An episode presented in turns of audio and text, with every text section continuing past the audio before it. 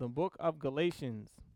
The book of Galatians. We are starting this series in Galatians. We finished our introduction and we will uh, be looking at uh, chapter 1, verses 1 through 5 today.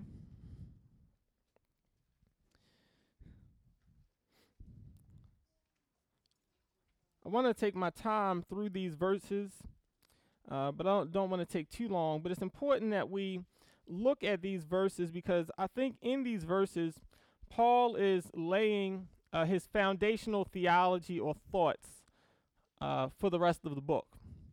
Uh, many of, of us have uh, have been to Bible study or have, or have heard in, in the introduction um, that uh, I believe that Galatians is Paul's first book that he wrote. Okay, so um, this is Paul's first attempt at explaining his understanding of the gospel. Um, Paul is very technical in what he writes uh, here, but um, in this book, I want us to make sure that we work our way through it and understand it. Um, and with that, we must understand uh, Paul's central thoughts uh, in these first few verses. Right. So, with read with me, starting at verse one. It reads, Paul, an apostle, not from men, nor through man, but through Jesus Christ and God the Father who raised him from the dead, and all the brethren who are with me, to the churches of Galatia, grace to you and peace from God the Father and our Lord Jesus Christ, who gave himself for our sins that he might deliver us from this present evil age, according to the will of our God and Father, to whom be glory forever and ever. Amen. Father, we thank you for your word. We pray that you would sanctify us through your word because your word is truth. I pray, Lord, as we begin this series in Galatians, I pray that you would open our hearts and our minds. Help us to uh, allow your spirit to transform and shape our understanding of the gospel. Help us to see um, all the things that Paul is explaining here, whether he's referring to circumcision or the law um, or the covenants or whatever he refers to, help us to, to be able to wrestle with these things and to understand what Paul is trying to teach us about you, about the law, about our ability, and about your grace. I pray that as we uh, work our way through this book, that you would help us to understand the gospel a little bit better so that we can look to the one who gave himself for us. We thank you now for all these things in Jesus' name. Amen. Several years ago, Janita and I went to Ripley's Believe It or Not in Tennessee. In one of the exhibits, there was a long tube with a catwalk. The walls spun around and the catwalk also moved. It was impossible to walk through the tube upright because the interaction between the moving walls and the moving floors disoriented your mind. Walking became impossible because we were not seeing reality correctly. We could have become seriously injured if it were not for the handrails there to guide us through the room. Our experience at Ripley's that day is similar to what we as human beings experience every day. We have a perspective or viewpoint of the world, ourselves, our circumstances, and even God. We often think that our perspective is reality, only to later find ourselves stumbling through life disoriented and groping for the handrails. The greatest ex- example of this truth is found in the subject of salvation, or how we can be rightly related to God. It has been said that every human being is a theologian. We all theologize or have an opinion about God, ourselves, and the world. And when it comes to how we as humans relate to God, we often find ourselves disoriented and stumbling through life because we have an improper perspective on God and ourselves. Everything hinges on having the correct perspective and interpretation of reality. Now, what I want us to see in Galatians chapter 1, verses 1 through 5 today is Paul is establishing reality. He is establishing both the divine reality and also human reality. And this reality centers around our human need and God's divine mission. I think it would be safe to say that most people, when it comes to the topic of salvation, are um, have a what we would call an anthropocentric perspective. Right? They see us, anthropos, man, mankind, um, as the center of all reality. We think that the world is about us. We think that life is about us. And even as Christians, we think that the Bible is about us. And we also think that salvation is about us. But it's not. We either don't see ourselves as fallen at all, or we see ourselves as ones who make mistakes, but who are generally good. The result is that we see ourselves as somehow capable of cooperating with God, or in some sense of being able to offer something beneficial to our own salvation and relationship with God. But this is not the reality that Paul establishes. Paul does not present human beings as ones capable of helping themselves when it comes to salvation. He presents human beings as ones in need of rescue. I want you to look down again at verse 3. Paul does not present us as being able to help ourselves or do anything in our relationship with God. Paul presents us as in need of rescue. He says, Grace to you and peace from God the Father and our Lord Jesus Christ, who gave himself for our sins, that he might deliver, the word means to deliver or to rescue, that he might rescue us from this present evil age, according to the will of our God and Father, to whom be glory forever and ever. Amen. Now, just to say it shortly, Salvation is not a partnership between us and God.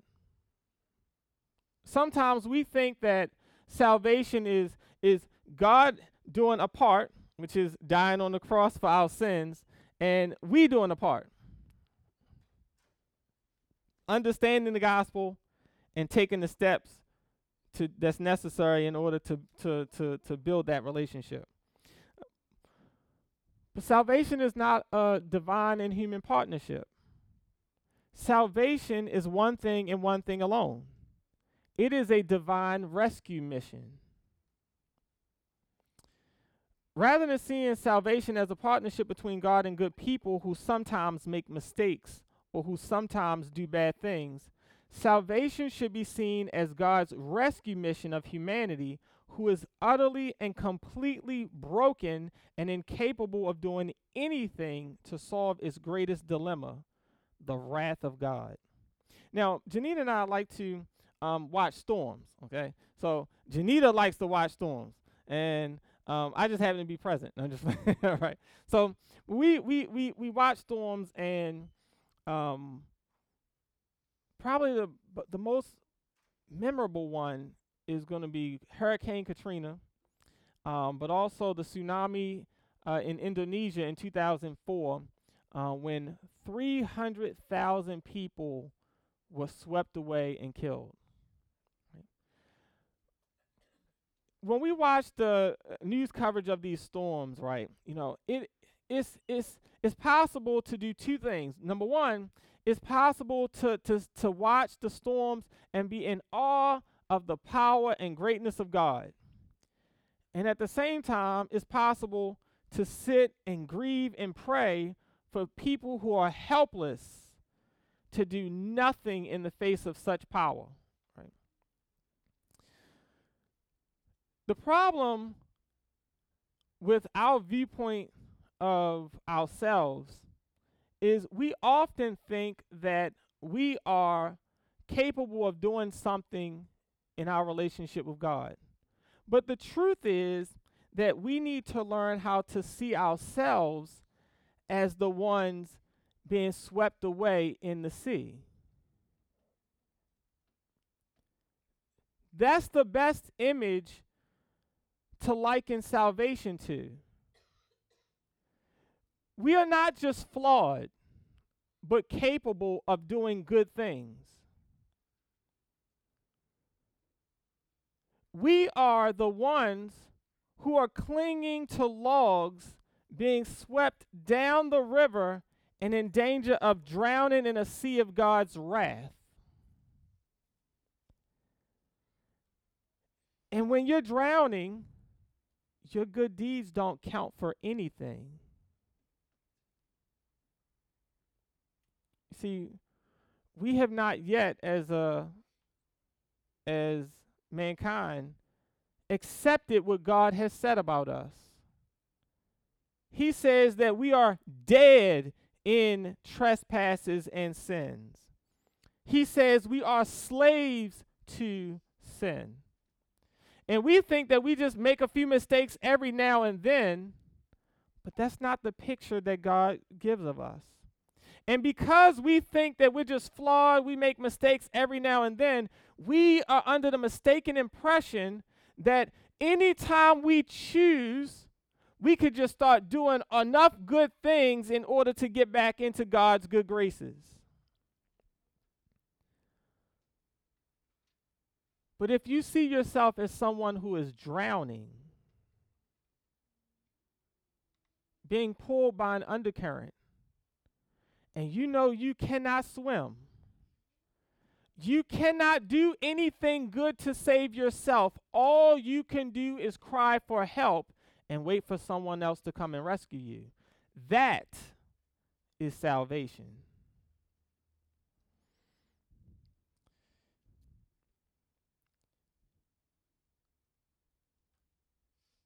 Mankind is clinging to logs while being swept downriver by the current and in danger of drowning in the sea of God's wrath.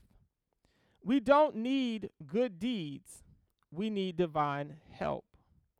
And Jesus, being the divine rescue worker, is the one who has jumped from the helicopter into God's wrath and has tied a rope around us in order to pull us to safety. Now, like all analogies, um, they in some way fall short, right? Because I, I watch these rescue workers and, and they, they jump out of the helicopter, and oftentimes they have a basket. They put the person in the basket, and then they get back in the basket too. Okay? And then they are all both are pulled to safety. But that's not what Jesus did. See, somebody had to drown. God's wrath had to be satisfied.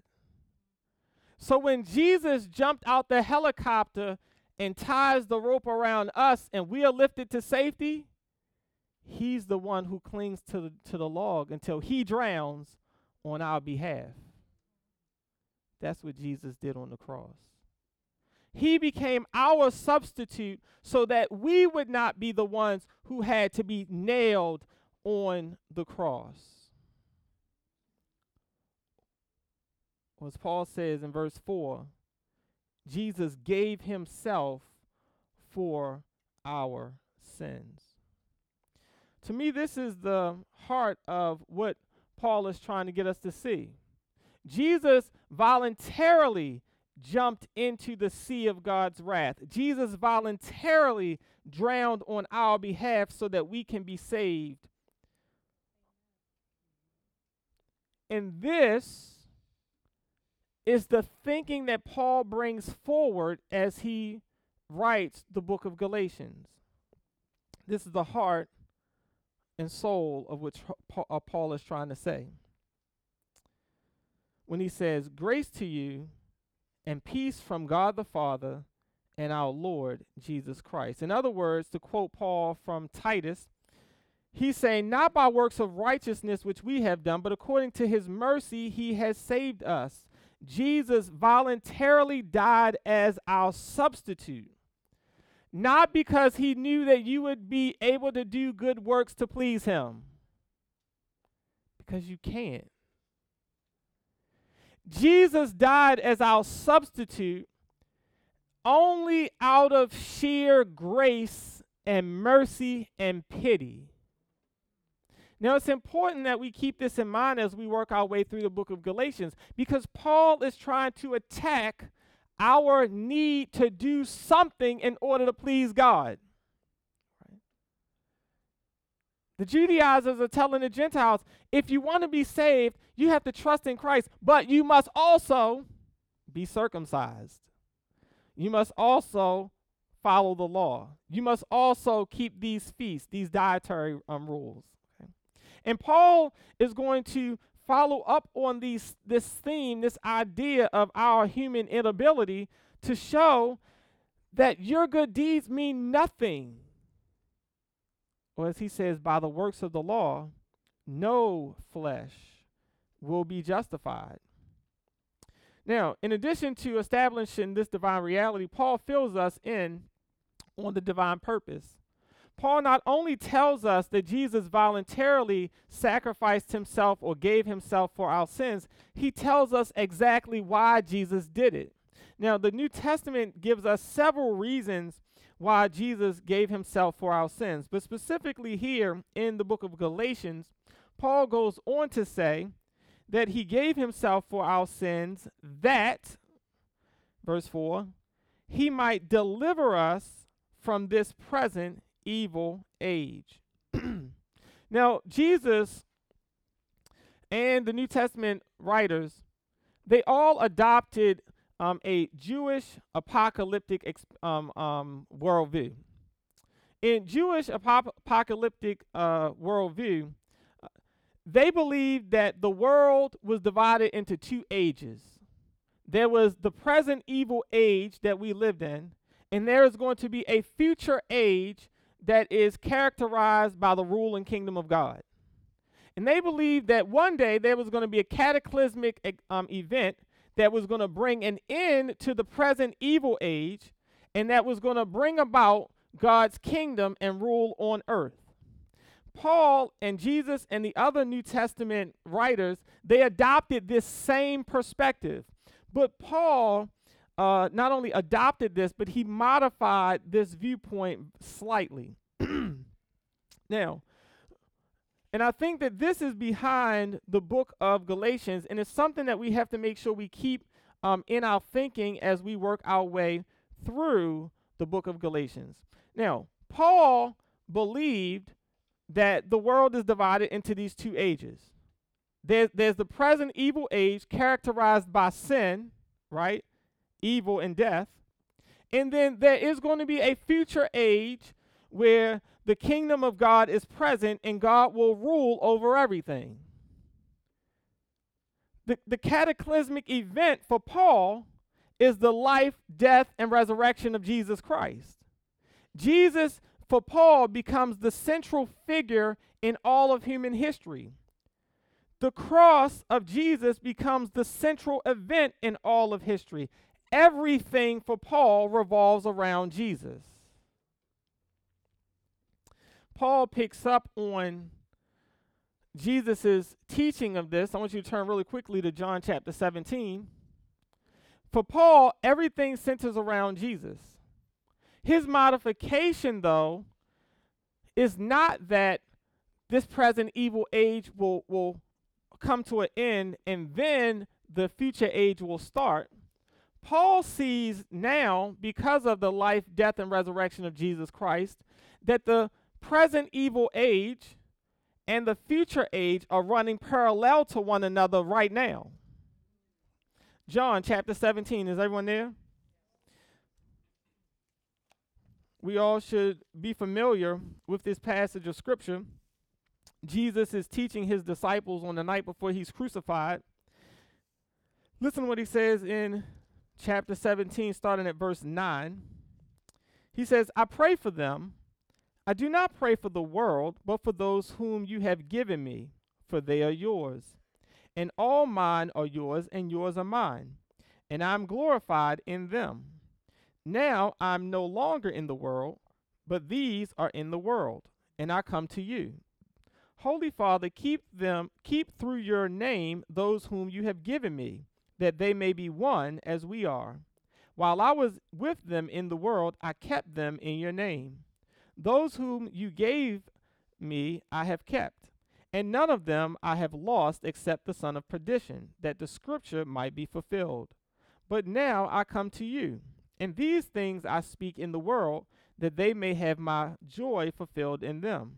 I have given them your word, and the world has hated them because they are not of the world. They are not of the world, just as I am not of the world. I do not pray that you should take them out of the world but that you should keep them from the evil one.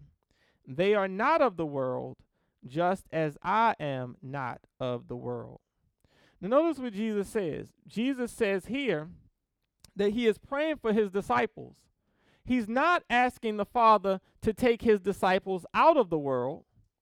He's saying that I'm going to leave them in the world, but I want you to keep them while they're in the world because they are not of the world. So, as Christians, we are in the world, but we are not of the world. So, Jesus, Paul, the New Testament writers, they had this understanding that God was not going to take us out of this present evil age but what he would do is allow us to experience the future age right now in the midst of this present evil age. And then one day, all right, we, if we skip to the end of the book, then one day he will come and de- completely deliver us. But this is Paul's understanding. Jesus gave himself, he died on the cross for our sins so that he could give us the ability now to live the life of the future age while still in this world. And we're going to see how this plays out through the rest of Galatians as we work our way through it. Two things I want us to do before I close, and then I'm going to be done. Is I want us to see number one, what are the characteristics of this present evil age? And number two, what does it mean to be delivered from this present evil age? So, number one, characteristics of this present evil age. Number one, Satan is the God of this world. I get this question a lot. Why is there so much sin and pain and evil in the world? Well, look at the one who's in charge of it. right? Satan is the God of this world and he has created a world that is in his own image. Number two, characteristics of the present evil age. We are dead in sin, and therefore we are sin's slave. I want you to turn to Ephesians chapter 2. Ephesians chapter 2. You should probably be able to quote this. Ephesians 2. We are dead in sin, and therefore we are sl- sin's slave. Chapter 2, verse 1 And you he made alive who were dead in trespasses and sins, in which you once walked according to the course of this world, according to the prince of the power of the air, the spirit who now works in the sons of disobedience, among whom also we all once conducted ourselves in the lust of our flesh, fulfilling the desires of the flesh and of the mind and were by nature children of wrath, just as the others. So, what does it mean to be a part of this present evil age? It means that you are dead in sin, right? Which means you are a slave to sin. People who do not have a relationship with Jesus Christ, they cannot not sin. They have to sin because they are slaves and they must obey their master. Paul says, You were a slave to sin. And you followed your master, who is the God of this world, the prince of the power of the air. And because you were following your master, you fulfilled the desires of your flesh and of your mind. And you were under God's wrath just like everybody else. That's what it means to be a part of this present evil age. Number three, we all know Romans 6:23 to be a part of this present evil age means that you will receive the wages of sin, which is what? Death. You will receive the wages of sin. You work for it, and you will get your paycheck. okay. Number four, it simply means that we are doomed to suffering, pain, frustration, exploitation, and all other sorts of evil in this life.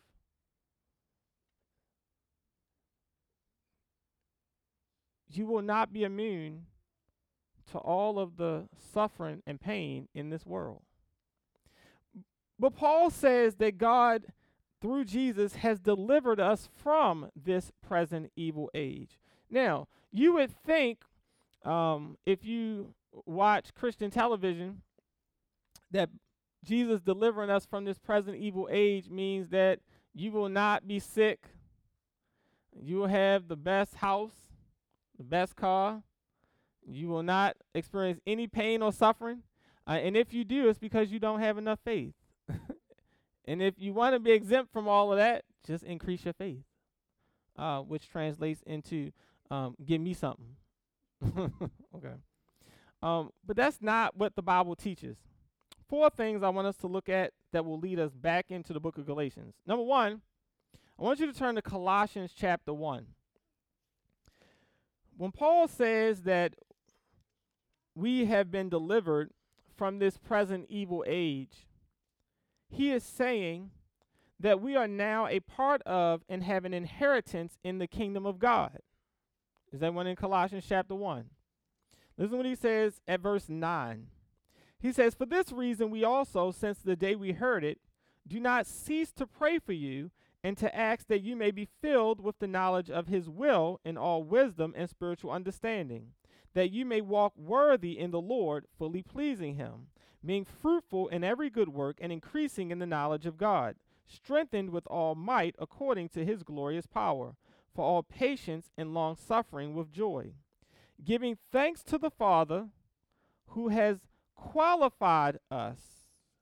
It doesn't say that you are qualified, it says He has qualified us. He makes you worthy. He has qualified us to be partakers of the inheritance of the saints in the light.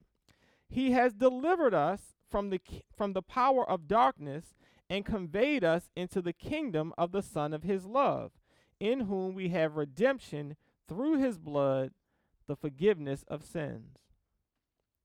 The first thing it, um, Paul tells us about being delivered from this present evil age, he says that that God, even though you don't qualify, he qualifies you and then he transfers you, he takes you from the power of darkness, and he puts you in his son's kingdom. And after he qualifies you and takes you from the power of darkness and puts you in his son's kingdom, he gives you an inheritance in that kingdom. So you have a part and an inheritance in the kingdom of God's Son. Number two, Second Corinthians chapter 5. Go to your left, to your left. I was to do it.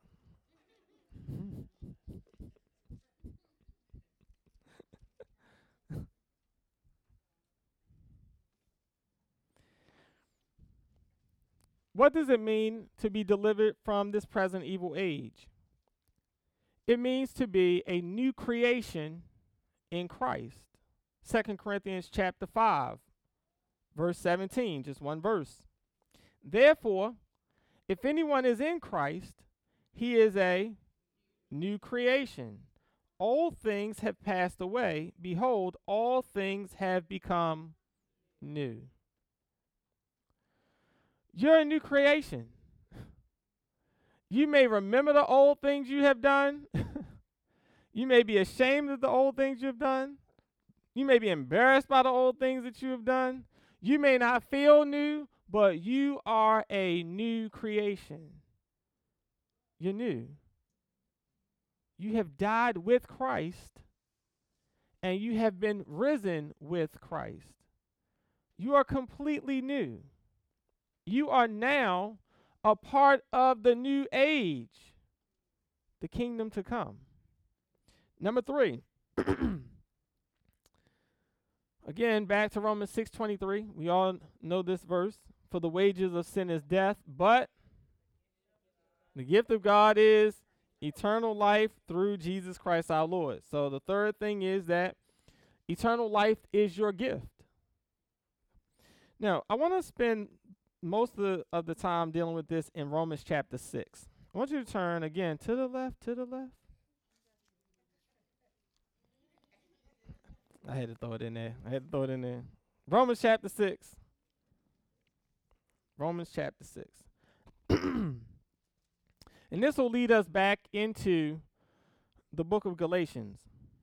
Remember, I said that in Galatians and Romans, Paul is pretty much dealing with the, the same themes, the same topics, right?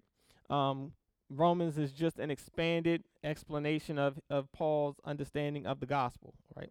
Whereas uh, Galatians is is a short polemic, right? He's arguing with people about something. He need to address something real quick, and then after he cools down, he gets a chance to write about it in more detail. Okay, in Romans. Romans chapter six. Listen, I'm going to start reading in Romans chapter 6, okay? So that we can get to the end of Romans chapter 6, and we'll easily see how this rolls us back into what we'll talk about in the book of Galatians. We know from Romans chapter 5 that Paul is addressing God's grace on us, right? He he ends in uh, chapter 5 by saying, Where sin abounds, grace superabounds, right? It, it much more abounds. Uh, and just like good uh, human beings, we get to thinking, okay, well, if I sin and God gives me more grace, well, if I if I keep on sinning, that means God's going to give me even more grace. Okay, and so Paul was probably finished the book of Romans, and then he like, open the scroll back up. I got to write chapter six. okay, okay. He says, What shall we say then? Shall we continue in sin that grace may abound? Certainly not. How shall we who died to sin live any longer in it? Or do you not know that as many of us as were baptized into Christ Jesus were baptized into his death? Okay. Now, we think of salvation as simply receiving eternal life. Paul conceives of salvation first and foremost as death. The reason you cannot continue to live in sin is because you died to sin. Because Jesus' death was your death. You have died to sin, and when you got baptized, it was symbolizing the fact that you died with Jesus and you rose again with him to live a new kind of life. So living in sin for Christians is an oxymoron. He says, Or do you not know that as many of us were baptized into Christ Jesus, were baptized into his death? Therefore, we were buried with him through baptism into death, just as Christ was raised from the dead from by the glory of the Father, even so we also should walk in newness of life. For if we have been united together in the likeness of his death, certainly we also shall be in the likeness of his resurrection. Knowing this, that our old man was crucified with him, who you were before you were saved, was crucified, it died with him, that the body of sin might be done away with that we should no longer be slaves of sin. For he who has died has been freed from sin. Now, if we died with Christ, we believe that we shall live with him, also live with him, knowing that Christ, having been raised from the dead, dies no more. Death no longer has dominion over him. For the death that he died, he died to sin once for all. But the life that he lives, he lives to God. Likewise, okay, so every single thing I just said about Jesus, he died to sin, and now he lives a new kind of life that's committed and dedicated to God. The same is true of you. Likewise, you also reckon yourselves or consider yourselves to be dead indeed to sin, but alive to God in Christ Jesus our Lord.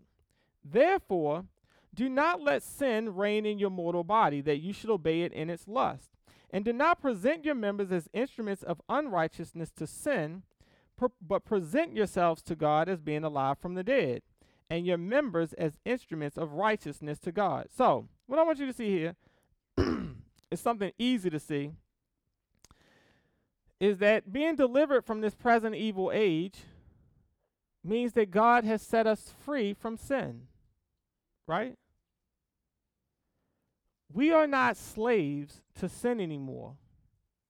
As Christians, well, as unbelievers, unbelievers, they must sin.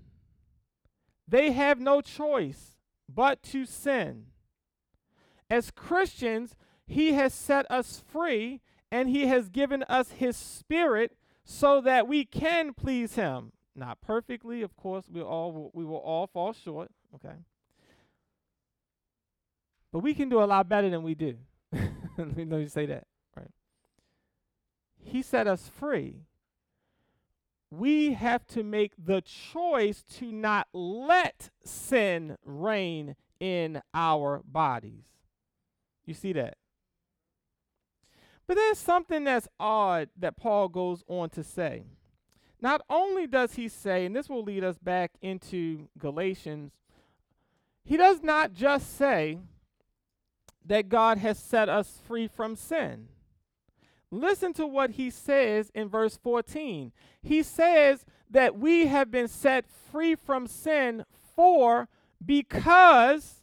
Now, listen to the reason why we have been set free from sin. Verse 14. Because sin will not have dominion over you. Why? Because you are not under law, but under grace. When I was a teenager growing up, I, I, I, I, would, I, I would read this verse over and over, and I'm like, I don't get it. I don't, I don't understand. I don't, I don't understand what he means. Like you're not you're not under law, you're under grace. I, what does that have to do with, with me sinning? Okay. And so if you look over in chapter 7, right, of course, we, Paul says that he has set us free from sin and he set us free from the law. Verse chapter 7, verse 1. Do you not know, brethren, for I speak to those who know the law, that the law has dominion over a man as long as he lives. For the woman who has a husband is bound by the law to her husband as long as he lives. But if the husband dies, she is released from the law of her husband. So then, if while her husband lives she marries another man, she will be called an adulteress. But if her husband dies, she is free from that law, so that she is no adulteress, though she has married another man. Therefore, my brethren, you also have become dead to the law through the body of Christ, that you may be married to another, to him who was raised from the dead, that we should bear fruit to God. For when we were in the flesh, the sinful passions which were aroused by the law were at work in our members to bear fruit to death. But now we have been delivered from the law, having died to what we were held by, so that we should serve in the newness of the Spirit and not in the oldness of the law or of the letter. Now, what is Paul saying? I'm going to do a quick run through. Paul says that when you get married, you're married. The two shall become one. And Paul says that if you divorce your spouse and marry someone else, you don't just have one spouse, you have two. And you are considered an adulterer because you are bound to that spouse as long as they live. Okay. But if your spouse dies and you remarry, right? You are not considered an adulterer even though you're married to someone else. Okay. Now, he says, therefore, and then brings the analogy into this um, into uh, dealing with the law. You have died to the law so that you can be married to Christ.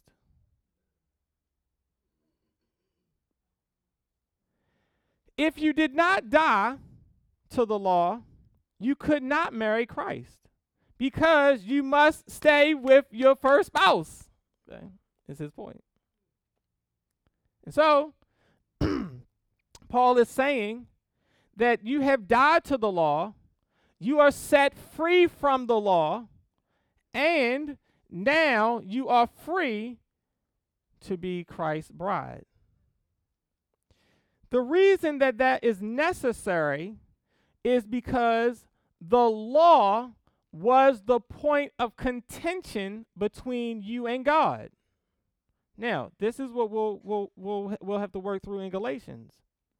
Because the Judaizers are telling Gentiles that if you want to be rightly related to God, you have to follow the law.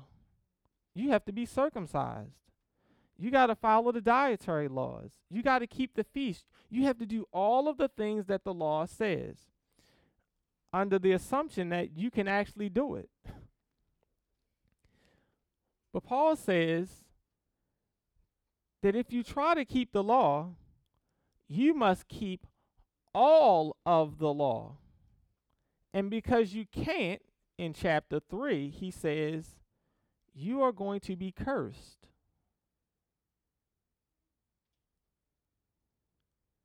If, if you want to follow rules in order to please God, have at it.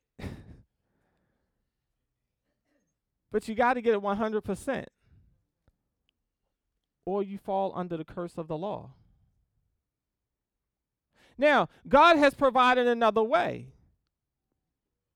When, when Jesus died on the cross, he unites you to Christ by faith so that Jesus' death counts as your death and you are dead to the law so that you're now free and now, when you break God's law, He doesn't have to punch you in the face.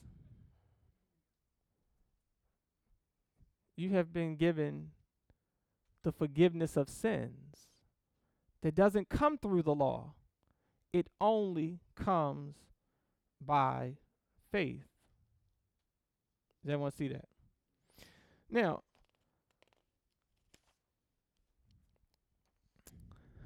it seems a bit odd that Paul would say that God has set us free from the sin and has set us free from the law.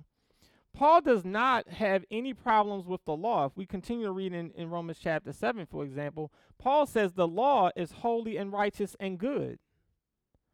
The problem is not with the law, the problem is with us.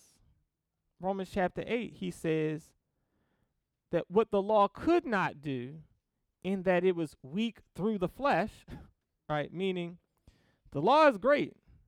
You just have issues, right? You, you, you won't keep God's law. And so, because you won't keep his law, he has to punish you. So, what God did was he set you free from sin and he set you free from the law so that he no longer has to punish you for breaking his law. And he has done that through the death of his son, him, his son giving himself for our sin. Now, when we come back to the book of Galatians, we're not going to look at this today. This we'll see this as we work our way chapter by chapter through the book of Galatians. What we'll see is that Paul consistently points out the antithesis between the law and the gospel. Right? He says the law on one side and the gospel on, on another side, right? Um, even when we talk about when he talks about Abraham, right? He he talks about the law on one side and the promise that God made to Abraham on the other on the other hand. And these two are mutually exclusive. He talks about the law and faith being mutually exclusive. And he talks about the law and the spirit being mutually exclusive. And what I want us to see and keep in mind is the law pertains to this present evil age. The law, even though it is holy, righteous, and good, is a part of this present evil age. Now, people are like, mm, I don't believe that. Okay. Turn the book of Galatians, chapter 3. The law is a part of this present evil age. Last thing I'm going to show you, and then I'm done. The law is a part of this present evil age that Jesus needed to deliver us from. Galatians chapter 3.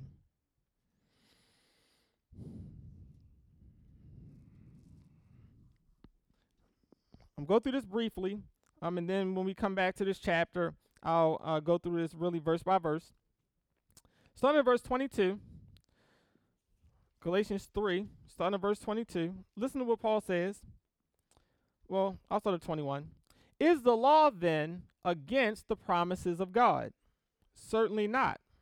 For if there had been a law given which could have given life, truly righteousness would have been by the law. But the scripture has confined all under sin, that the promise by faith in Jesus Christ might be given to those who believe. But before faith came, before faith came, we were kept under guard by the law, kept for the faith which would afterward be revealed. Okay? So so he says before faith came, so in this Old Testament period, before faith came, we were kept under guard by the law. It protected us, it kept us for the faith that would be revealed. It trained us and prepared us for Jesus Christ. Therefore, verse 24, the law was our tutor, right? Um, this word um, pedagogos um, was used of usually a house slave who was in charge of the children. They were in charge of the children's education, to train them, to take them to school, to prepare them, to raise them so that they can take over the, the father's estate. Okay? So the law was our tutor. It was our it was it was the person who raised us and trained us and prepared us for adulthood in Christ. That we might be justified by faith. But after faith has come, what does it say? We're no longer under a tutor. When I be a, a child who was being raised by a pedagogos, when they became an adult, they no longer needed, needed that pedagogue, right? Thank you. It was great raising me. See you later. He says that we were under the law until Christ. But now that we have Christ, there's no need for the law. You see that? He goes on to say, For you are all sons of God through faith in Christ Jesus. For as many as were ba- of you as were baptized into Christ have put on Christ. There is neither Jew nor Greek, there is neither slave nor free, there is neither male nor female, for you are all one in Christ Jesus. And if you are Christ, then you are Abraham's seed and heirs according to the promise. Now, I say the, that the heir, as long as he is a child, does not differ at all from a slave though he is master of all, but is under guardians and stewards until the time appointed by the Father. Even so, we, when we were children, what is that referring to when we were children? Old Testament time, uh, when we were under the law. Even so, when we were children, we were in bondage under the elements of the world. But when the fullness of the time had come, God sent forth his Son, born of a woman, born under the law, to redeem those who were under the law, that we might receive the adoption as sons. And because you are sons, God has sent forth the Spirit of His Son into your hearts, crying out, Abba, Father. Therefore, you are no longer a slave, but a son. All of these ideas are referring back to being under the law. You're no longer a slave. You're not under the law. You're a son. And if a son, then an heir of God through Christ. Verse 8, but then indeed, when you did not know God, you served those who by nat- which by nature are not gods. But now, after you have known God, or rather are known by God, how is it that you turn again to the weak and beggarly elements to which you desire again to be in bondage? Well, what is he referring to? He says in verse 10 You observe days and months and seasons and years. I am afraid for you lest I have labored for you in vain. You want to go back under the weak and beggarly elements of the world. Well, what's that, Paul? He's t- he goes on in verse 10 to talk about the feast of the law. You want to go back to weak and beggarly things. You you want to go back to the law. But Christ has set you free from that. Now, we'll deal with this in, in a lot of more detail moving forward, but I want us to just keep this in mind. Jesus delivered us from the law because the law is what not only increased our sin, right? Remember, Paul said that where there is no law, there is no transgression. If there is no law, God can't hold us accountable to it. But the law was added, Paul said, right? In order to make sin become exceedingly sinful. The purpose of the law is to help us to see how sinful we really are. The law is not used as a way to make us more righteous or to do the right thing because our flesh precludes us from doing that. Not only does the law increase sin in our lives, but it is the point of contention between us and God. Being set free from this present evil age, which includes the law, we are right now living the life of the age to come, which is the life of the Spirit. And that's what Paul focuses on in chapters 5 and 6. He set you free from the law so you can live according to the Spirit. And remember, when he gets down to the end, when he gives the fruit of the Spirit, he says, Against such there is no law. There's no rules to keep when you're walking by the Spirit.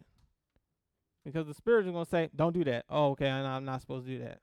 You got Bible verse for that? No, but the Spirit told me don't do it. okay? Right? Living according to the Spirit, you are free from the law. So, as I close, I want us to to keep these verses in mind. Paul is going to repeatedly come back to these themes, right? He's going to come repeatedly come back to the grace of God. He's going to repeatedly come back to the sufficiency of Christ's death. He's going to consistently come back to the insufficiency of the law and our good deeds. And he is going to come repeatedly come back to the freedom that only comes through the Holy Spirit. And as we work our way through uh, this book and we consistently are confronted um, with, with what Paul, uh, his understanding of the gospel, you know, my prayer is, as I've been saying, right, leaving the book of James, that we would stop looking to ourselves right? In order to please God. And s- to start looking at and resting in the one who gave himself for us. Amen. Amen. Let's pray. Father, we thank you today for allowing us to come and to hear your word. Lord, the gospel is so hard to accept because everything in this world depends on us. If we want something in this life, we have to do it ourselves. If we want a promotion, we have to work hard. But it's not the same way in the spiritual realm. We lack the ability to do anything pleasing in your sight. And yet, we just keep trying. And we find ourselves like Paul in Romans chapter 7, feeling frustrated and condemning ourselves and beating ourselves up. But I pray, Lord, that you would help us in those times to continue to come back to the gospel, helping us to understand that you did not save us because of works of righteousness that we have done, but you saved us because of your mercy and because of your grace. You saved us even though we were not deserving, simply because you loved us. And I pray, Lord, that you would help us to see that that truth is not only good to get us saved, but it is true and good every single day of our lives. We will continue to sin and fall short of your glory, but there is nothing we can do to make it up to you. But the gospel, the good news, is that there's no need to make it up because Jesus' death was sufficient for our sin. I pray, Lord, that you will help us not to fall into the opposite trap of antinomianism and thinking that, well, since Jesus paid for it all, then I can do what I want. Paul says we should not continue in sin that grace may abound, but if we truly understand what Jesus has done for us, then we will work out the righteousness that Jesus died to provide for us. Imperfectly, we will fall, we will stumble, we will fail. But we know that we are in such a loving relationship that when we fail, all we have to do is cry out to our Father, and you will cleanse us from all unrighteousness. I pray, Lord, that as we work our way through the book of Galatians, that you would would bring to our minds again, help us to, to transform and reshape our understanding of the gospel so that we can love you, the one who gave himself for us. We thank you now for all these things in Jesus' name. Amen. Amen. Amen.